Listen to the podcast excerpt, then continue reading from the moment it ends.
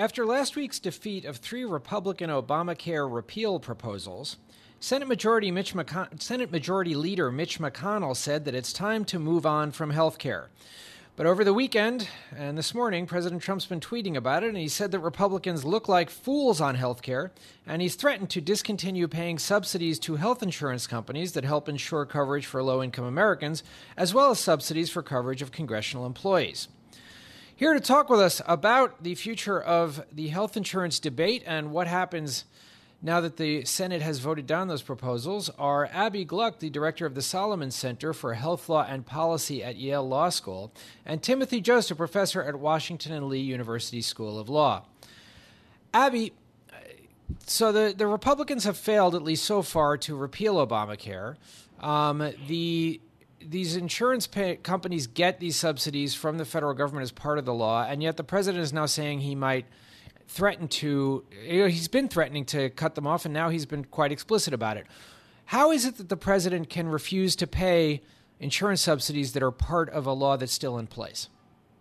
Well, there is a lawsuit uh, underway in which the House challenged the legality of these subsidies. And so, what the president is essentially arguing is that uh, you know, the House is correct. These subsidies are illegal, so I can use my executive authority to turn them off. His motivation is to destabilize the insurance markets by turning off this funding, uh, and it's a continuing effort to try to get the statute to fall under his own weight, uh, as he likes to put it.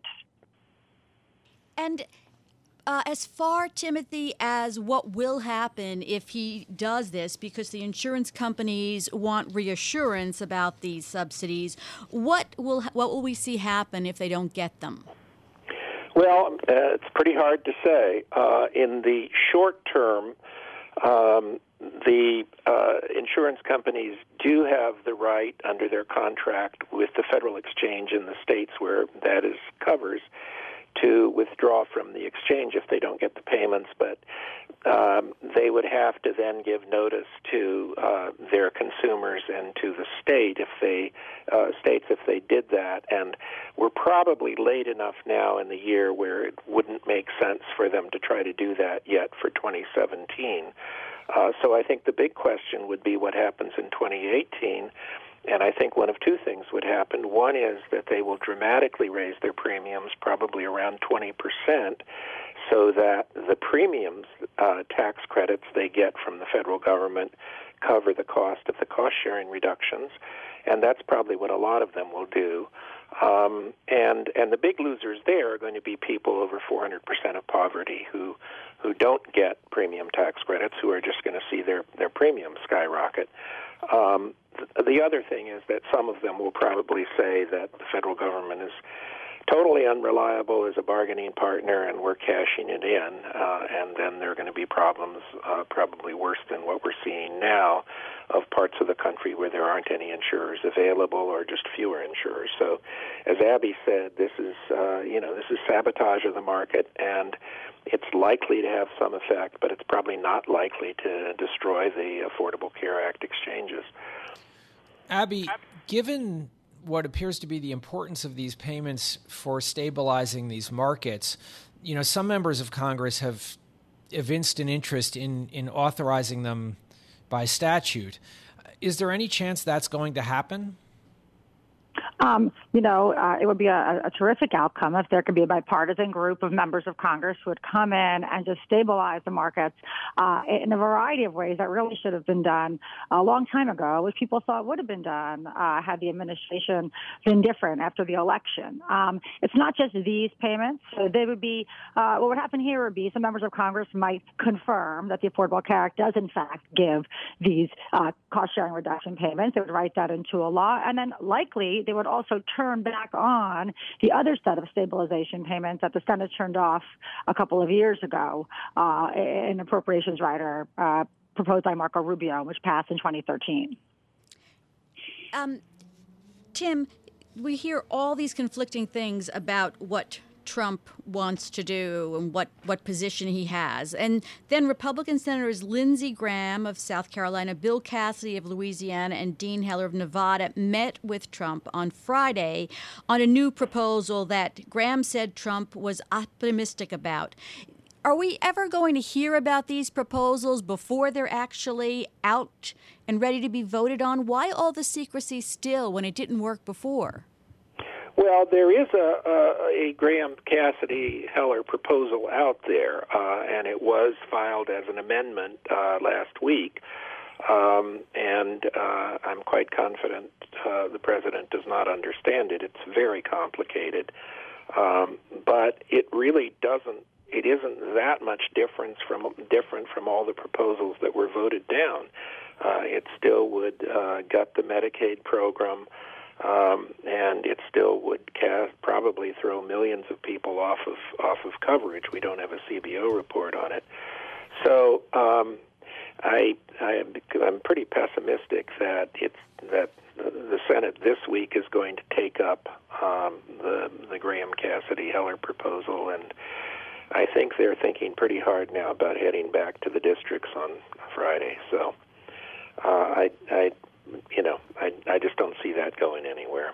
If you thought that the discussion of whether or not the Affordable Care Act was going to survive was over, well, it's not. We've been talking with Abbe Gluck, the director of the Solomon Health Center for the Solomon Center for Health Law and Policy at Yale Law School, and Timothy Jost, professor professor at Washington and Lee University School of Law, about uh, the president's tweets and threats about getting rid of subsidies that uh, help insurance companies to provide insurance to lower income Americans as well as what possible congressional action there is uh, coming up. Timothy, we were talking a bit about the um, the the Senator Graham and Cassidy and Heller have been trying to come up with a proposal and have there's some plan out there about what might what they might be able to do as a different kind of Obamacare repeal and replacement. Uh, can you give us some details on what we know about their plans so far, besides what it affects would be? Like what is what's in it?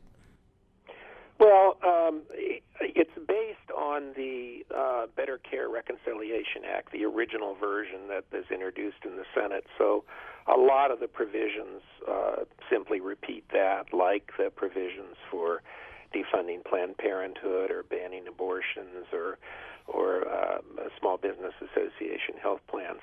And uh, as far as I can tell, the Medicaid provisions are fairly similar too. It would phase out uh, funding for the Medicaid expansions and impose a per capita cap or block grant on Medicaid, which would eventually dramatically reduce payments to the states under Medicaid and force them to spend a lot more in state money or or to um, cut eligibility. Um, the big the big innovation of it is that it would completely get rid of, as of 2020, the uh, premium tax credits and cost sharing reduction payments under the Affordable Care Act, and instead just give the states big hunks of money, about a trillion dollars over eight years, um, that the states, and, and according to very complicated formulas as to how the money would be allocated, uh, but it would basically then just say to the states, here's a bunch of money. You're going to have to match this at some level, um, like 3 to 5%, and, uh, and, and go figure out what to do with it. Um, so there's probably some states that would really like that. Uh, it would make me very nervous. Abbe, according to a Reuters Ipsos opinion poll, 64% of the country want to either keep or modify the Affordable Care Act. That's up from 54% in January. What, in your opinion, would be the best way to keep the Affordable Care Act?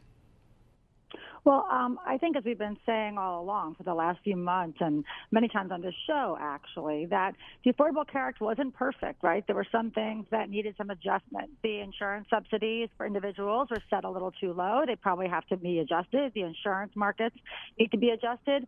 But people like the Affordable Care Act because it's working very well. We're starting to see economic studies coming out. The Medicaid expansion has been very positive in a lot of states. Costs have gone down. People are healthier. Um, the outcomes are good. And I think that the, the last few months have really shown us that people are starting to understand what this act does, and they don't want these benefits taken away. I think our best chance at this point is a group of bipartisan congressmen like those that we sort of have started to hear today may be emerging that are going to look to keep the statute in place and just make the adjustments that we all think are necessary. Timothy, one of the things that a lot of um, people who don't like the act have criticized is that you know there are counties in the United States where there are no insurers available for people to buy insurance under the Affordable Care Act. Uh, how widespread a problem is that at this point? Well, a, a, lot less widespread today than it was yesterday. There was just an announcement that Ohio, where most of the bare counties were, has now reached an agreement with its insurers uh, to cover all but one of those counties. Uh, there are still a few counties in in um, in Indiana and in Nevada, uh, but uh, a number of states now have been successful in negotiating with their insurers to cover the bare counties, um, and it's a solvable problem. Uh, again, though, if President Trump announced that the federal government is going to cut off the cost sharing reduction payments, we could see a lot more bare counties very quickly. Um, so that's a risk that he is going to have to decide whether he wants to take. And Abbe, he's come out both you know different ways. He said on sunday don't give up republican senators. The world is watching. Repeal and replace and go to 51 votes. And then he said the other day you know let's just watch obamacare implode do you and I hate to ask anyone what what he's thinking but or what he might do but do you think he has enough nerve to just let it implode? Uh, you know, I think that it would be a big political mistake on his part if he decided to do that. I think that the, what he has done with these threats is that very important to understand your answer to Tim's question.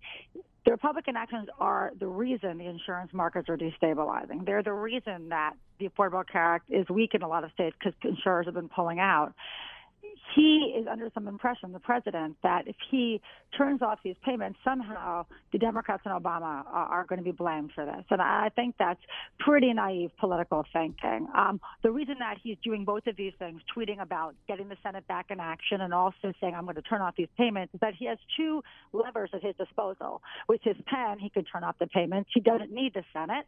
And he would rather, I think, have the Senate act. So he's basically saying, I have two weapons, and he's trying to threaten the Senate into doing something before he causes massive financial chaos. Thus far, uh, the Senate hasn't you know, fallen victim to his threats, so we'll see what happens. But I think it's, it's again, very naive for him to think at this point that the Republicans is going to turn their finger at the Democrats uh, uh, for, his, for his actions. Timothy, one of the things that's sort of interesting here is the interplay between um, this long now congressional attempt to get rid of the uh, Affordable Care Act, which has so far not worked, and their desire and the Republican caucus's desire to uh, pass tax reform or at least a tax cut, depending on what they're able to work out. Um, and you know, a lot of people. There are some people who think they should have gone on taxes first do you think that there's an appetite in the Congress to revisit the Affordable Care Act at this point, or do they just do do they, as Mitch McConnell said, really just want to move along to something else?